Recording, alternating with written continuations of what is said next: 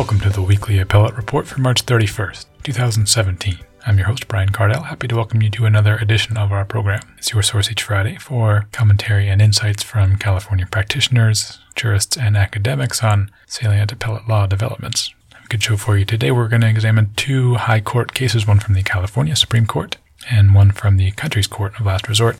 Laura Arnold, Riverside County Deputy Public Defender, will join us first to discuss the California decision, rendered Monday, in which the State High Court further defined the contours of Prop 47 by ruling that stolen items that have no legal market, here purloined credit card information, nonetheless can be valuated by the traditional fair market value principles courts apply in other cases, where pilfered items could potentially be sold above board. That's, of course, important in this context, as offenses falling under Prop 47 that involve less than $950 may not be punished as felonies. The court's decision here, a unanimous one, adopts a practice followed by many other states. Ms. Arnold will explain why this approach best follows the letter and purpose of the voter initiative passed 2014. Then, Matthew Blackburn, a partner with Diamond McCarthy LLC, chatted about a prominent patent case argued before the U.S. Supreme Court on Monday. There, though the question presented is a technical one pertaining to how liberally venue rules should be construed, the answer to the question is massively important, judging at least from the 30-plus amicus briefs that flooded the courts in recent months. As patent suits are tending to funnel into just a handful of federal district courts around the country in recent years, questions of venue have become more critical and more tenaciously litigated. Mr. Blackburn will explain why SCOTUS should follow what has become Federal Circuit common practice and construe patent venue rules more liberally than the petitioners here contend is proper. Before we get to my guest, though, let me remind you first, as always, that CLE credit is available for your having listened to the podcast. To find a link to a short true-false test on the dailyjournal.com page where this program appears. With that, then, let's get to my conversation with Ms. Laura Arnold, Deputy Public Defender from Riverside County. Very happy to welcome to the podcast now Ms. Laura Arnold, Deputy Public Defender in Riverside County. Ms. Arnold, welcome to the podcast. Thank you. So the case we're talking about this morning, People v. Romanowski, filed out of the California Supreme Court on Monday. It's the latest in a series of cases that have reached the High Court examining the contours and the application of Proposition 47, the ballot initiative passed a few years ago. That initiative, of course, reduced the punishment and the possible penalties for certain crimes, certain sections of the Penal Code.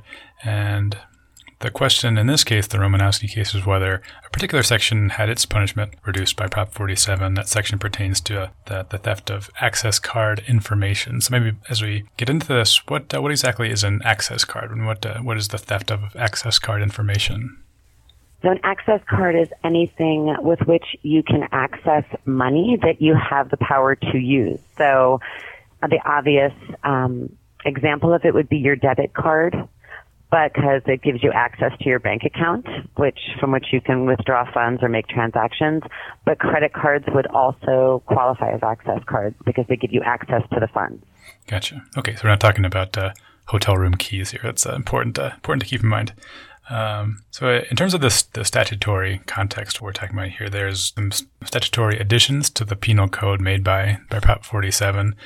So those sections are obviously in play, and then the section pertaining to that the crime, theft of access card information, that section also is important here, and the court will be examining how those sections interact, or if they in fact do. Could you tell me a bit about those two sections and what they prescribe and how they're at play in this case? The change that matters for this particular case is the enactment of Penal Code Section 490.2, and that statute changed the way that theft offenses defined as grand theft, are punished here in California, and they changed the way that they're punished based on the value of the property taken. So that's the most important statute that we're looking at. If you look at the various statutes that penalize different acts and make them punishable as grand theft, the content of those individual statutes was not changed by Proposition 47. The change happened with the new statute that prescribes the punishment for all of those crimes. So there's a whole chapter in the Penal Code of crimes that are called grand theft. And among them are the traditional notions of grand theft, like the actual grabbing and taking of something from somewhere and keeping it without someone's permission. That's kind of the classic idea of theft or larceny. But there's all sorts of other conduct that has been deemed grand theft by the California legislature, and it's all punishable by the same statute, which is 490.2. So, for instance, embezzlement is something that isn't classically grand theft because it's, you know, you have the right to something when you take it, but then you keep it. That is punishable under 490.2. The crime at issue here, which is obtaining and retaining access card account information, is also something that is defined as grand theft in the penal code and is punishable as grand theft. So that the question here was, is the crime of acquiring and retaining access card account information with fraudulent intent and without the owner's permission punishable under 490.2 after the adoption of Prop 47? Okay, now, important in this case, the defendant was charged with violating that section pertaining to grand or theft of access card information prior to the passage of Prop 47. So the proposition's prescriptions were not in play when he was originally tried. He was sentenced to a felony, but then after the proposition is passed, he tried to avail himself of the resentencing mechanism that it includes, saying that, you know, now his crime fell under Proposition 47's auspices. But the trial court denied that petition, essentially saying that Prop 47 didn't apply here. What was their reasoning, or what were the grounds for the denial?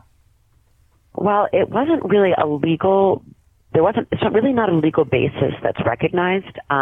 What the court did was the court said this: if your crime had been committed after the adoption of Proposition 47, it still would have been punishable as a felony because the conduct underlying your crime looks a lot more like identity theft, which is codified in Penal Code Section 530.5, which was not amended by Prop 47 and is not punishable under 490.2, looks a lot more like identity theft than it looks like traditional grand theft larceny. Therefore, you're not eligible. That's sort of what the court did. Okay. But just to clarify, the section that he was charged under was in the 484E, correct?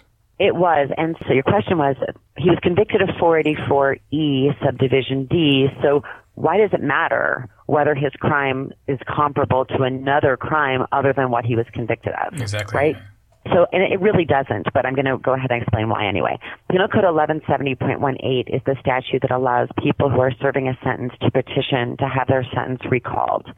And subdivision A says, a person who, on the effective date of Prop 47, was serving a sentence for a conviction of a felony who would have been guilty of a misdemeanor under the act had the act been in effect at the time of the offense, may petition for a recall of sentence. So you look at the fact that he was serving a conviction for a felony, okay? And then the next question is, would he have been guilty of a misdemeanor had Prop 47 been in effect when his crime occurred? And if the answer is yes, then he's eligible for resentencing. And if the answer is no, then he isn't eligible for resentencing.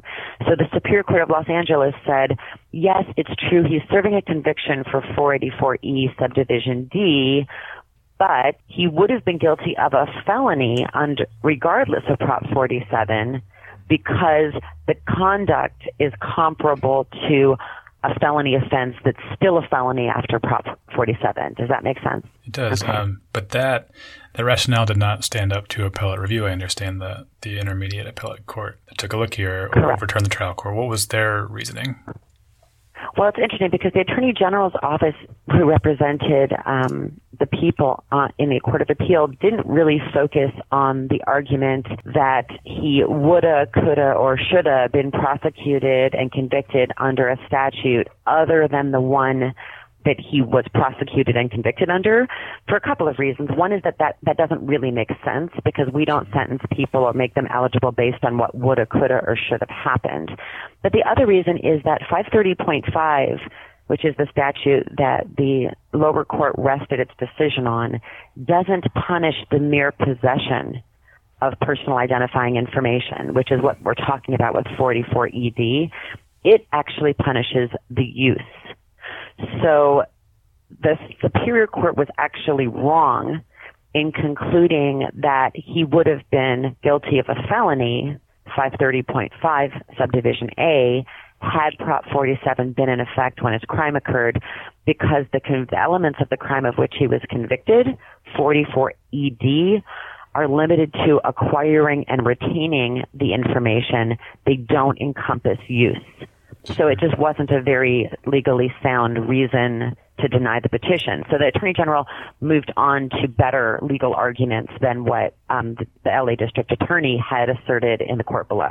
So then at this stage, you submit an amicus brief after the case is kicked up to the California Supreme Court. How did this case come to your attention? Why did you believe it was an important case that merited the effort of your office? So there are actually two organizations on whose behalf I filed the amicus brief. One is the California Public Defenders Association, and the other is the Riverside County Public Defender's Office. The California Public Defenders Association has an amicus committee. I am a co-chair along with Mike McMahon of Ventura County Public Defender. When we see an issue in a court, a higher court, generally the Supreme Court, that is going to have wide-ranging impact on our members, which are public defenders, defense practitioners, and defense investigators. We want to offer assistance if there is a perspective that we can offer aside from the perspective that's being offered by the parties to the litigation. So here you have Mr. Romanowski and you have the people, and those are the parties to this case. But this case presented an issue that was of wide-ranging importance to the state of California, not just in terms of petitions for resentencing under Prop 47, but also in terms of cases going forward. This case presented not only a question about 484ED and 490.2, but it also presented a question of how do you value or determine the value of property for which there is no legal market. That's something that California has never before had to deal with.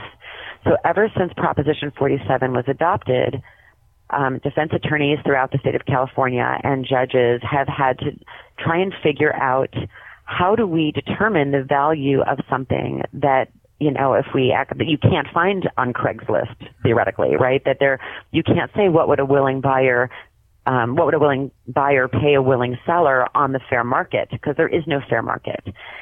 So that's been a heated point of discussion, and there have been numerous, really thousands of cases in the superior courts and hundreds of cases in the courts of appeal dealing with the value of stolen credit cards, stolen account information, or even stolen checkbooks, which in themselves are just paper, but potentially have, you know, a great deal of value. And so that's what we've been struggling with. And Romanowski caught our attention because we saw that the Supreme Court might want to address that issue now rather than have to do a whole nother case about it. Obviously the Court of Appeal didn't spend much time discussing the valuation issue. They didn't need to. It wasn't really, because the lower court never got to that. But we were hopeful that the Supreme Court would address that issue. We wanted a workable standard that made sense not only in cases that were being recalled and resentenced, but also in cases going forward prosecuting this type of conduct. Maybe digging in to your amicus brief, as you say, there's sort of two main points, two particular contentions. One is that Prop 47 does apply to this particular crime, the 484E subsection D, that of access card information. What was your argument as to why that is so, and how did the California Supreme Court come down on that question, and what was its reasoning? My argument paralleled the analysis of the Court of Appeal, which I think was extremely legally sound and consistent with principles of statutory construction. What the lower court did, the Court of Appeal, was they looked at the language of the statutes in question, which is the first step always. And you're looking at one statute that actually, in the provision at issue, in 44ED, says this is grand theft.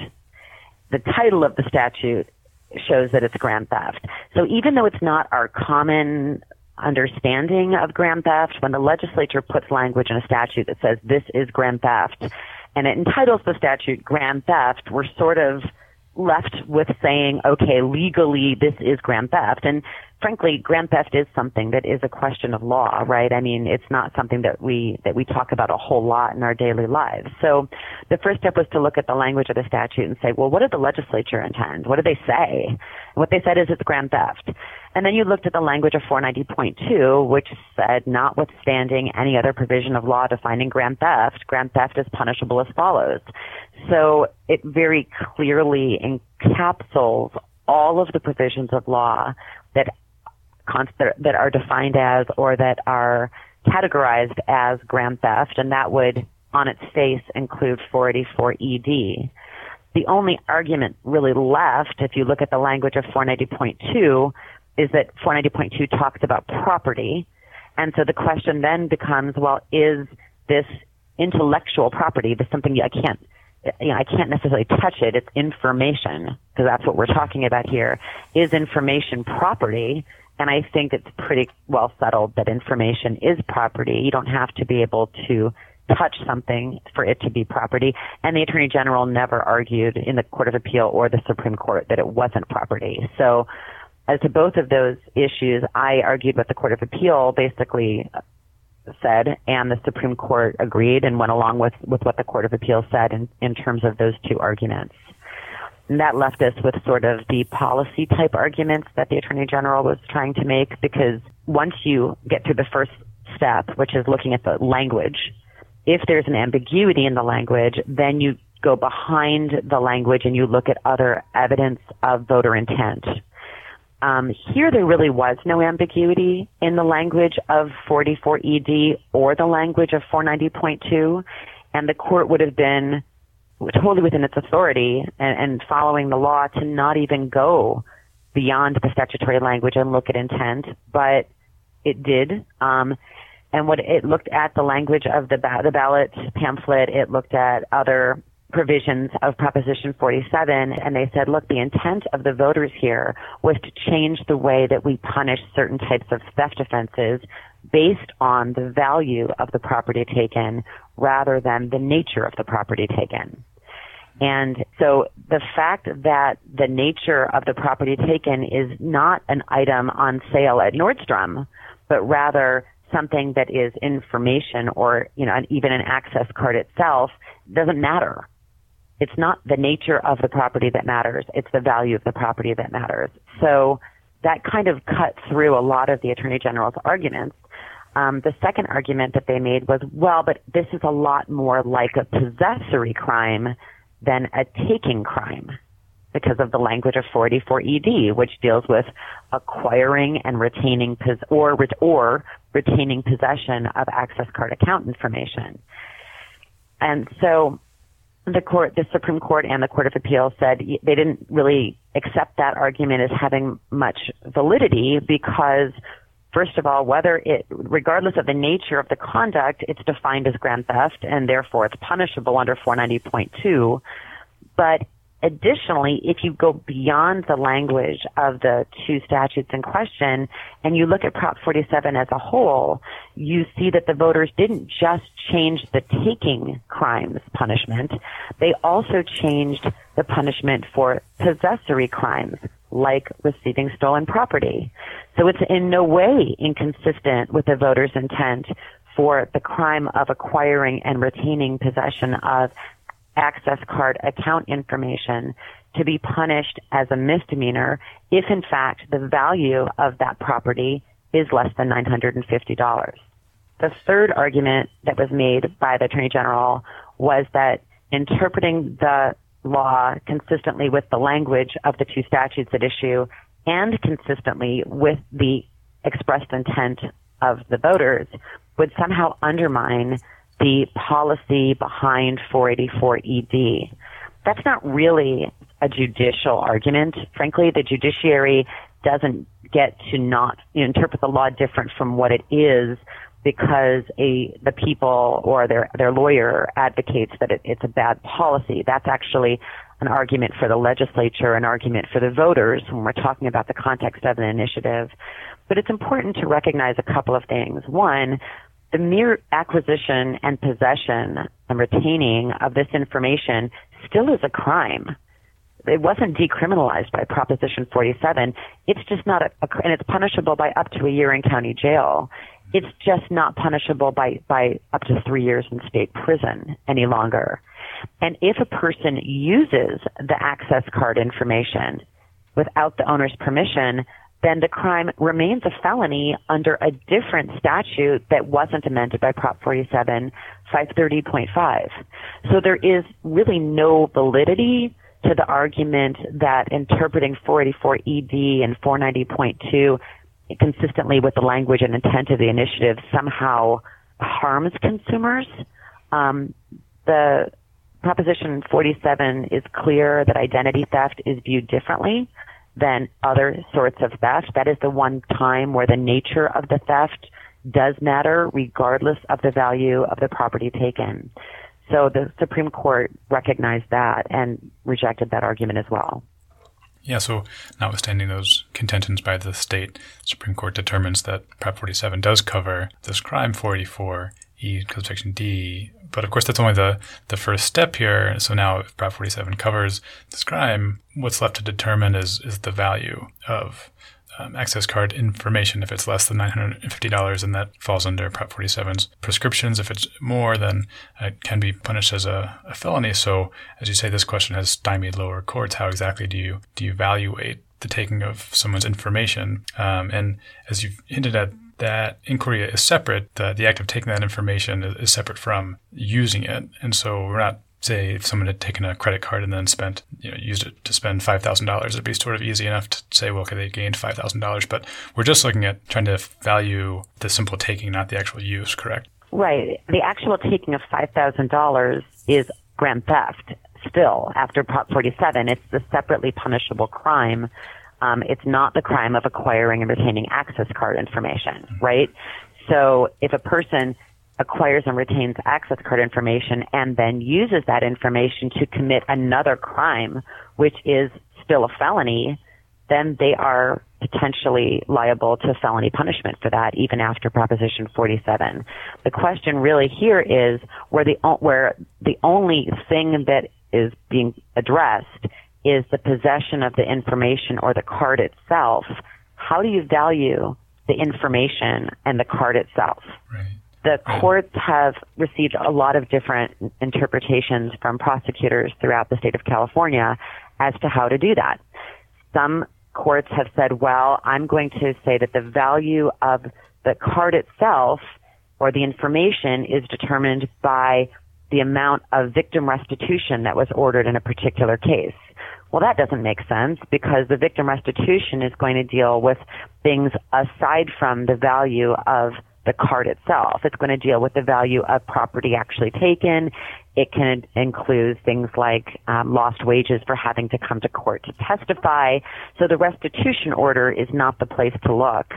Some prosecutors have argued that the proper way to value access card information or credit card information or credit cards themselves is to look at the credit limit for the account holder. So if I have a $25,000 credit limit, then my access card information is worth $25,000 at the time that the defendant is arrested, which doesn't make any sense either, right? Because we know that in this day and age, very few people carry zero balances on all their credit cards. So whether the limit is $25,000 or not, that doesn't mean that I have $25,000 available to me. And in addition, after a card is stolen and the consumer realizes that it's been stolen and calls that in to the account company, the account is frozen, at which point there is arguably no value whatsoever to the card because it can't be used for anything. And if you're at a store and you try and use it, the people will take it from you and cut it up.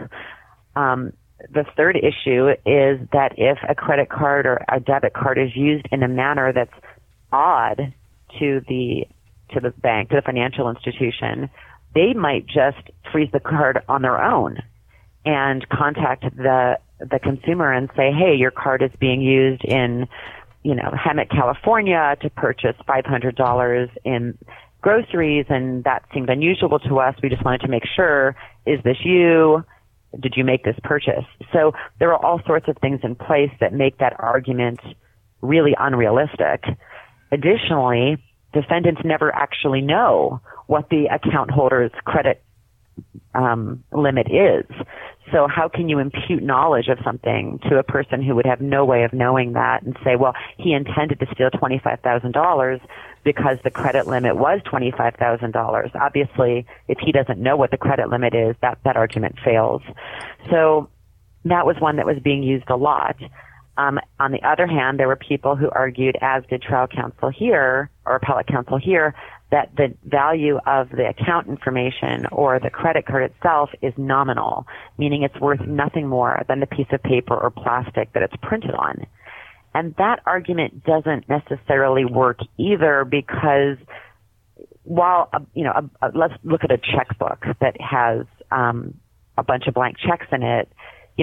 Sure, on their face, all of these checks are payable for nothing, but it's not very difficult to fill out the amount on the check and then present it for payment, at which point it might be payable for something, and there might be a market for stolen blank checks. I mean, I don't particularly personally know that, but there might be a market for that. So the argument that made the most sense to me, after looking at other states' laws, and other states do sometimes have to value property for which there's no legal market, is to follow the lead of those states and say, well, the way to do this then is to try and follow our fair market value analysis, which we're very comfortable with, but recognizing that the market that we're dealing with is an illegal market or a black market.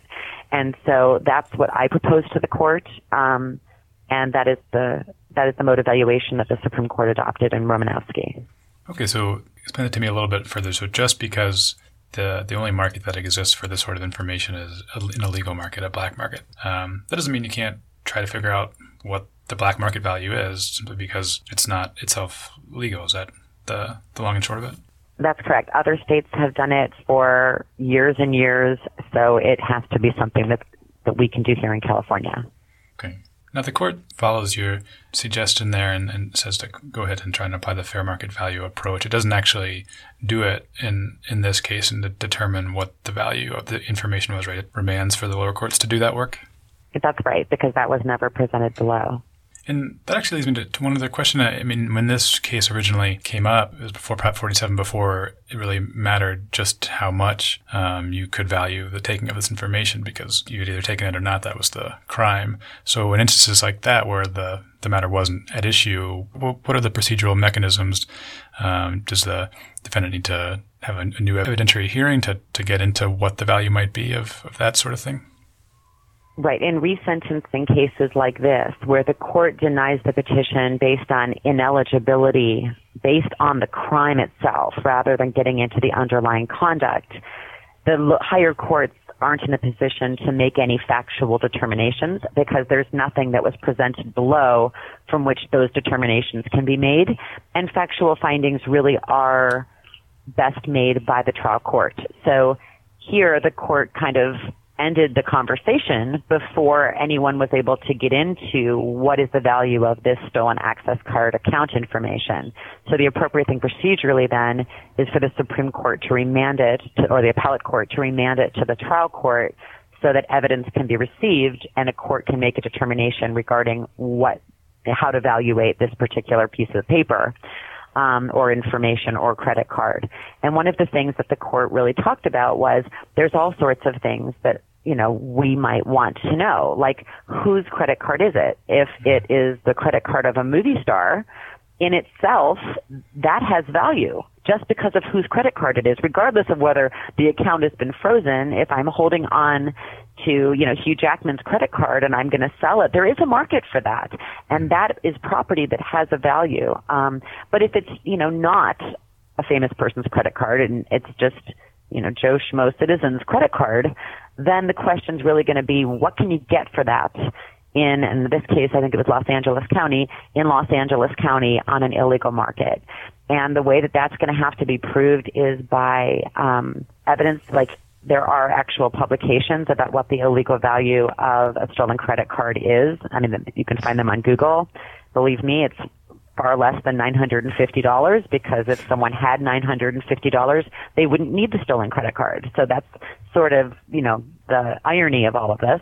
But also there are financial crimes detectives who have years and years of experience investigating this type of stolen financial information conduct, and they've spoken with people and they find out what did you buy this for? Where did you get this? How much did it cost? And who did you buy it from? Or there's the larger rings of identity theft rings where they sell information regarding people on a larger scale, and that information is purchased. So there are definitely experts in the field who can give opinions on this, and there are publications that the court can take judicial notice of and rely on making the findings. My guess is going to be, based on the research that I've done, that in the general average situation, one stolen credit card or the stolen access card account information for one average individual is going to be far less than $950. But in a case where a person has 15 or, you know, a larger number of stolen credit cards from different people, that might be different. And in a situation where there's something inherent to the cardholder that makes them special and creates a market simply for their stuff, then the answer is going to be different as well. You obviously endorsed the outcome here, the unanimous opinion by the California Supreme Court. Why, broadly speaking, do you think this is the proper application of that ballot initiative?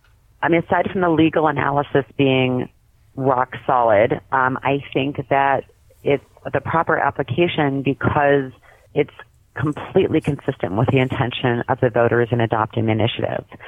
Proposition 47 basically said we are tired of spending a ton of money to imprison people for these relatively low-level nonviolent crimes, which fall into three different categories: possession, theft, and drugs for personal use.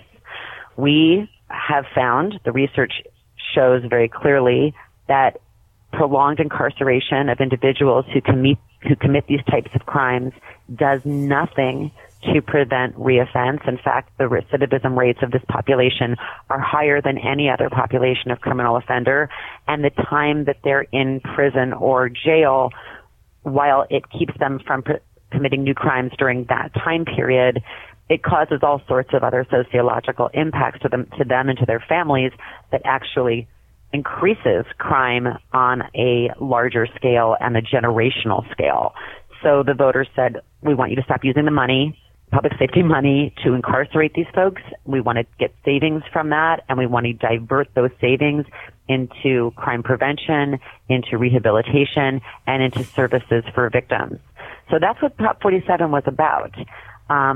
Here, this is a crime that falls directly into two, actually, of the three categories, both possessory offenses and low-level theft offenses. It's, while uncomfortable to think that anybody has your access card information, it's very uncomfortable, and nobody likes identity theft. On a scale of crimes from murder to possession of access card information, it's pretty low scale. And while it's still punishable by up to a year in county jail, the voters said we don't want people going to prison for this anymore, except with certain disqualifying prior convictions where that's fine. So what the court did here is it looked at the language of the statutes in question, it looked at that intent of the voters, and it said this is not only what the initiative says, it's what the voters clearly stated that they intended when they enacted this law. So whether or not everybody likes it or whether or not there are arguments against it from a policy perspective because identity theft is different, that's kind of irrelevant to what the court needs to do when presented with an issue like this. Okay, maybe last one. For an attorney practicing in this area of law, what are the most important takeaways to know, the West head notes, a couple of things that someone should take away from this ruling? I think the most important thing to take away from Romanowski is that for the first time in California's history, criminal law practitioners on both sides need to become competent and skilled at valuating property for which there is no legal market. That's new for us.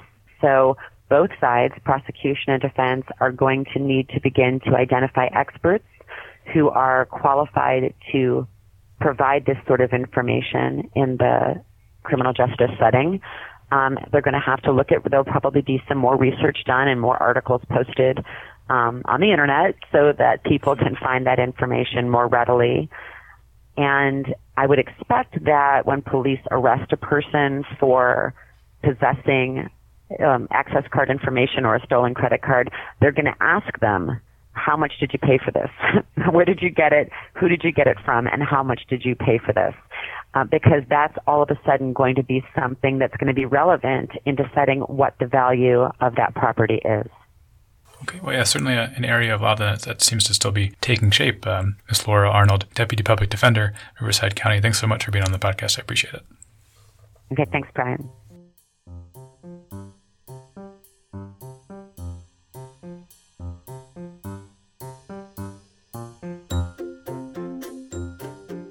Time that was Laura Arnold, Deputy Public Defender, Riverside County Public Defender's Office.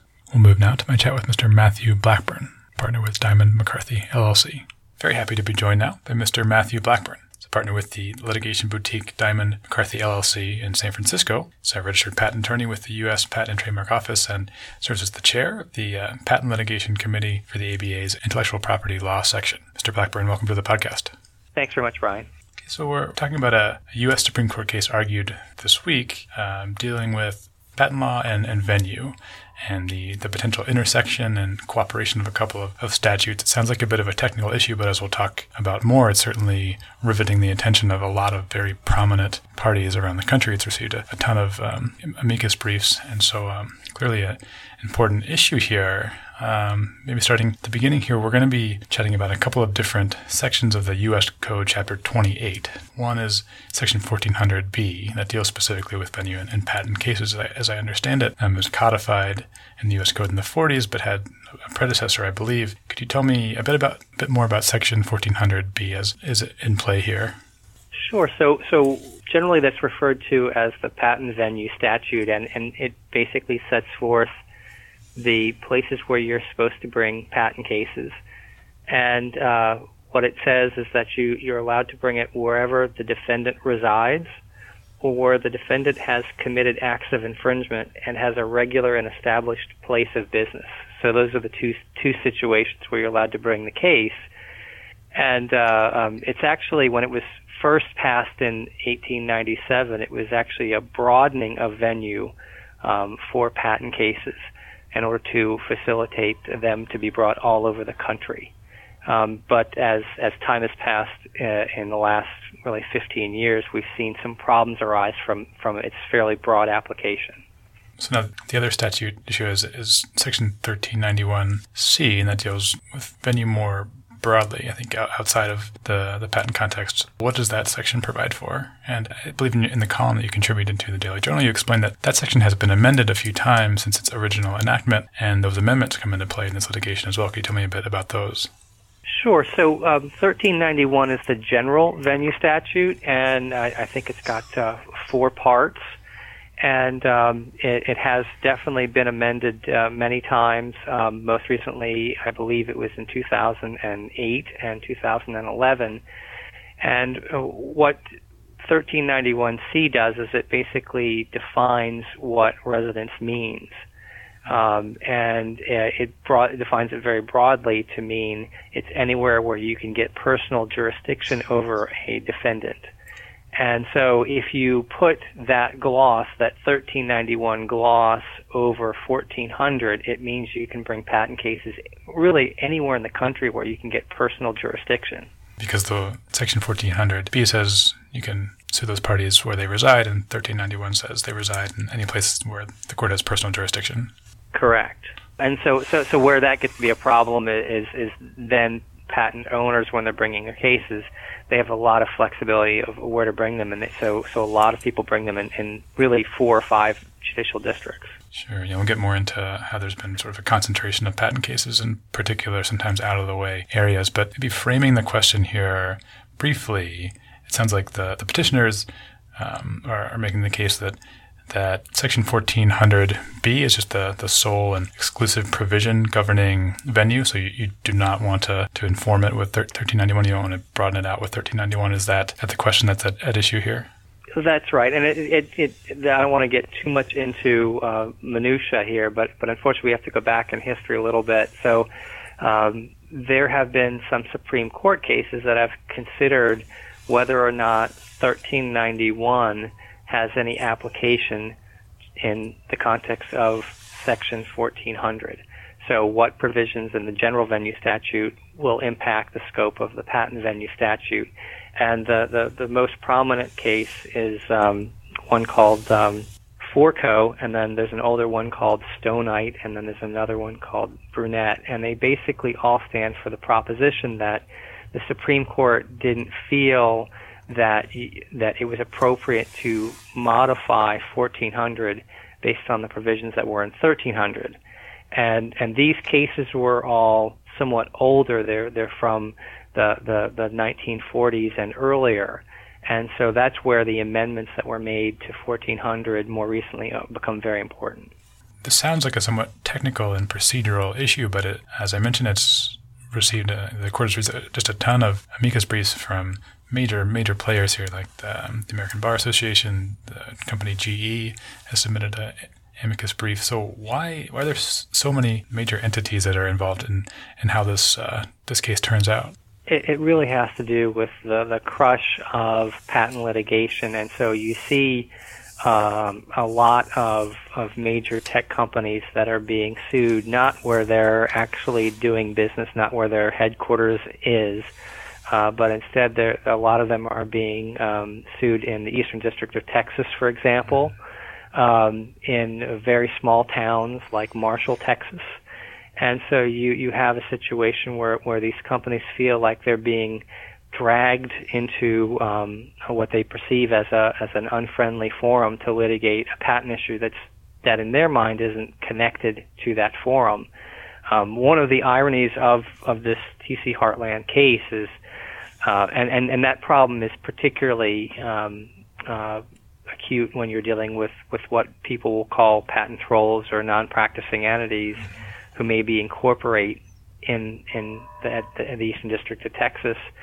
But the irony of this case is that TC Heartland was sued by Kraft, so it was sued not by a patent troll but by a real operating company, and it was sued in Delaware, not in Marshall, Texas. So it's a bit of an odd case to find its way up to the Supreme Court on this issue. I think just as a follow-up, it seems like there's a couple of other ways this case is a bit unique. Isn't one fact also that the statutes we're talking about a bit deal with corporate dependents, but TC Heartland here was, I think, an unincorporated or an LLC, and so that also made this a bit of a curveball as well? That's exactly right. So if you look at 28 U.S.C. 1391, Part C sort of defines residency for venue, and it's very clear that it distinguishes between natural persons and then corporate entities and basically foreigners. Mm-hmm. And I think when the issue was initially raised, the parties treated Heartland as if it was an incorporated entity. And as it's wound its way up to the Supreme Court, it's become clear that it's actually unincorporated, and so it's a little unclear as to how those definitions in 1391 really apply. Sure. Okay, maybe give me a bit more detail as to how this case wound its way up to the U.S. Supreme Court, how Kraft Foods came to bring action against TC Heartland, and what the procedure was before we got to the country's high court. So the invention here, this is obviously a patent case, and the invention has to do with essentially flavorants that can be added to water, and Kraft has several patents on that. And TC Heartland, which is I think incorporated or is headquartered in, I believe it's Indiana, was actually selling some of these flavorants. And they weren't actually even selling them to people in Delaware. They sold them to entities who asked them to ship the product into Delaware. And it was on that basis that Kraft argued that there was sufficient connection to Delaware by TC Heartland, and it could be sued there because there was personal jurisdiction, because the products were shipped there, sure. The products that were accused. And so obviously TC Heartland resisted based on an allegation that the venue was improper. And the Federal Circuit said that TC Heartland was wrong about that, and that the VE Holdings case was continuing to be good law, and therefore Kraft was correct to bring the case in Delaware. And then the Supreme Court took cert, which generally is a signal that the Supreme Court wants to change the law, but it's from the recent oral argument, it's not clear exactly what the Supreme Court's going to do. In that VE Holding case out of the Federal Circuit, holding that 1391 does apply to broaden out 1400, could you maybe sum up maybe the core arguments for both sides, for TC Heartland and Kraft Foods, and what they're relying on and making those arguments? Sure. So you foreshadowed these amendments to 1391, and Congress in 1988, they amended that provision, and they added some language at the start that said, for purposes of venue under this chapter. And part of the chapter of the statutes would be Section 1400, the patent venue statute. And so the next year in VE Holdings, the Federal Circuit said that change was intended to make clear that Congress wanted the residency definitions of 1391 to apply in 1400. And on that basis, we basically had a much broader personal jurisdiction-based patent venue since 1989 going forward, and that's basically Kraft's position, that was correct, that interpretation.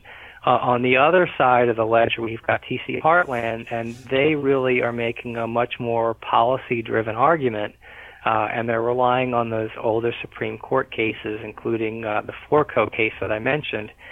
And they're basically saying the Supreme Court long ago said that the general venue statute and the patent venue statute are separate and distinct, and one shouldn't be interpreted in light of the other. And there wasn't a clear enough record when Congress amended the general venue statute to believe that they were intending for it to change that law, that Supreme Court precedent. And then they launch into this discussion about the concentration of litigation really in Delaware and in the Eastern District of Texas, and how that's really, as a matter of policy, a bad thing. Sticking with their legal contention there for a second, when they cite to the Forco case's Supreme Court ruling interpreting these sections, and then Kraft cites a Federal Circuit case and then its progeny, several Federal Circuit cases, I guess, why does Kraft contend that, I said the Supreme Court controls the Federal Circuit, so why does Forco and Kraft's opinion just not control here that narrow reading? It's because of the amendments to the statute made by Congress. So, sure. But for the 1988 amendments, clearly Forco would be controlling, and we wouldn't have this sort of national personal jurisdiction-based patent venue. But once you have Congress stepping in and saying that 1391 applies for all purposes in this chapter, it signaled, at least in the Federal Circuit's opinion, that they didn't want to continue to rely on Forco. They sort of made Forco irrelevant. Okay. Then maybe getting to the more policy-based arguments. You've said there's a concentration, a glut of patent cases that find their way into a very small number of district courts around the country, sometimes in very out-of-the-way places like the Eastern District of Texas. The petitioners and many amici make much of this. What, for one thing, why do suits find their way to district courts like the one in Eastern Texas, and what are the principal problems that the petitioner and amici cite as to why this is a bad thing?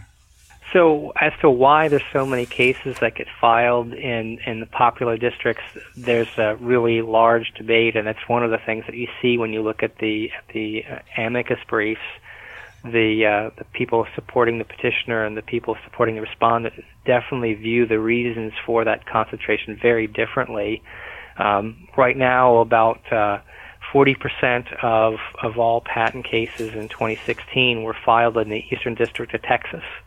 One judge in that judicial district had 25% of those new filings on his docket, a single judge. And so from a policy perspective, the way that our 90 plus judicial districts are supposed to work is if you spread cases around the country and you get lots of judges confronting the same or similar issues, you're going to have the collective wisdom not of one judge or two judges, but a large number of judges, and so you're going to develop the law in a better way, a more comprehensive way, rather than having a very few number of people involved in developing the law. So that's the TC Heartland and its amici's argument against this concentration.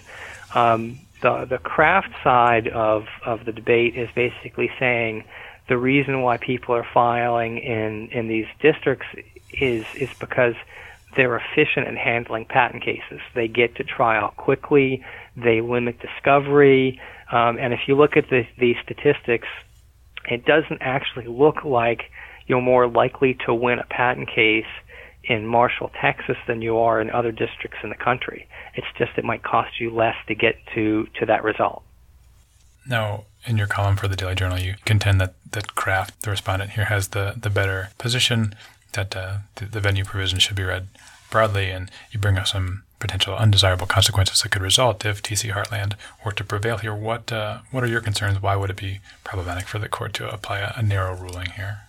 So TC Heartland, if their view is adopted, is going to restrict patent venue. And so what that would do is it would basically limit you to the state of incorporation where the defendants are incorporated, or to where they have their principal place of business and are committing the infringing acts. And so you're going to see a lot of cases flow to Delaware, because that's where a lot of major companies are incorporated. And you're also going to see cases perhaps between two Silicon Valley heavyweights, Google against Apple. I don't know this for a fact, but I assume that they're both incorporated in Delaware. There might be situations, factual situations, where that case ends up having to be litigated in Delaware under TC Heartland's view of the law. That strikes me as being odd because the state of incorporation for a lot of companies really isn't the center of gravity of where the corporate activities are. And so having such a restricted view of the venue statute may lead to bizarrely distributed cases. So you think that concern outweighs the concern of TC Heartland and certain amici, where they just say it's a terrible burden to have to go defend patent cases in places like the Eastern District of Texas?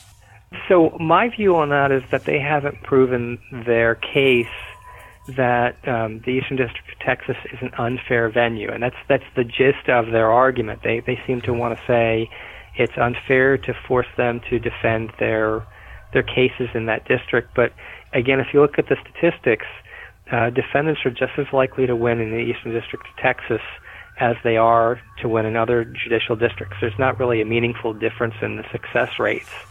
And so they may not like having to go to Marshall, Texas to litigate cases, but they're selling products there, and that's why they're subject to personal jurisdiction there. So it seems to me like it's fair to expect to be hauled into court where you're selling the infringing product. Getting into the arguments that were heard this week, obviously there are some technical statutory issues here, issues of statutory interpretation, and then broader policy issues, which seem to be more the focus of the Supreme Court in arguments this week. The sense I had and is that the Supreme Court was really struggling with finding a reason to adopt TC Heartland's argument. They really did think that the amendments that were made by Congress had rendered those older Supreme Court cases less relevant.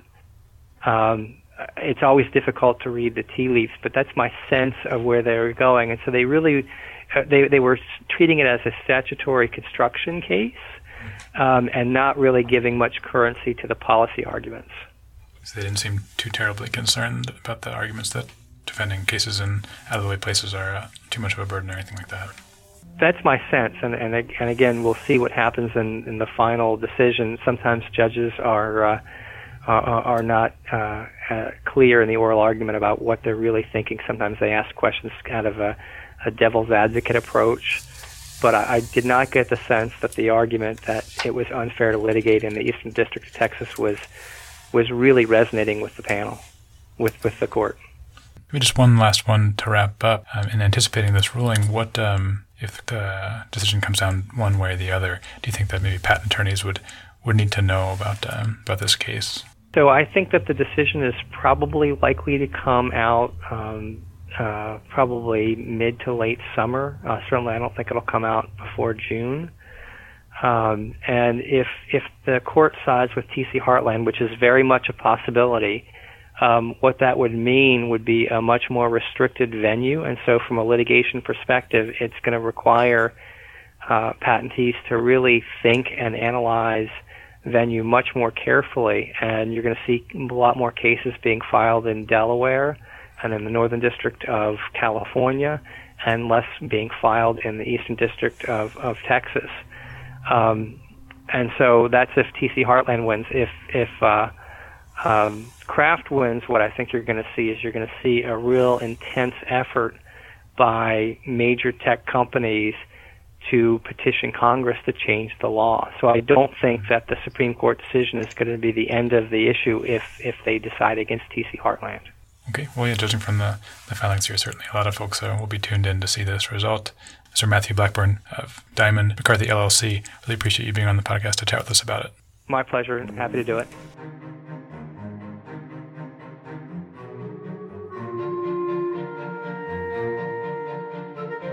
And with that, the program for March 31st, 2017 is complete.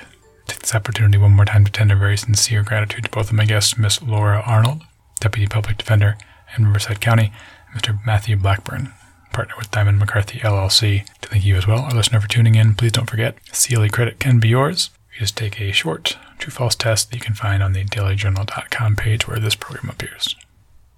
One time, I'm Brian Cardell. I look forward to speaking to you next Friday. Have a great week.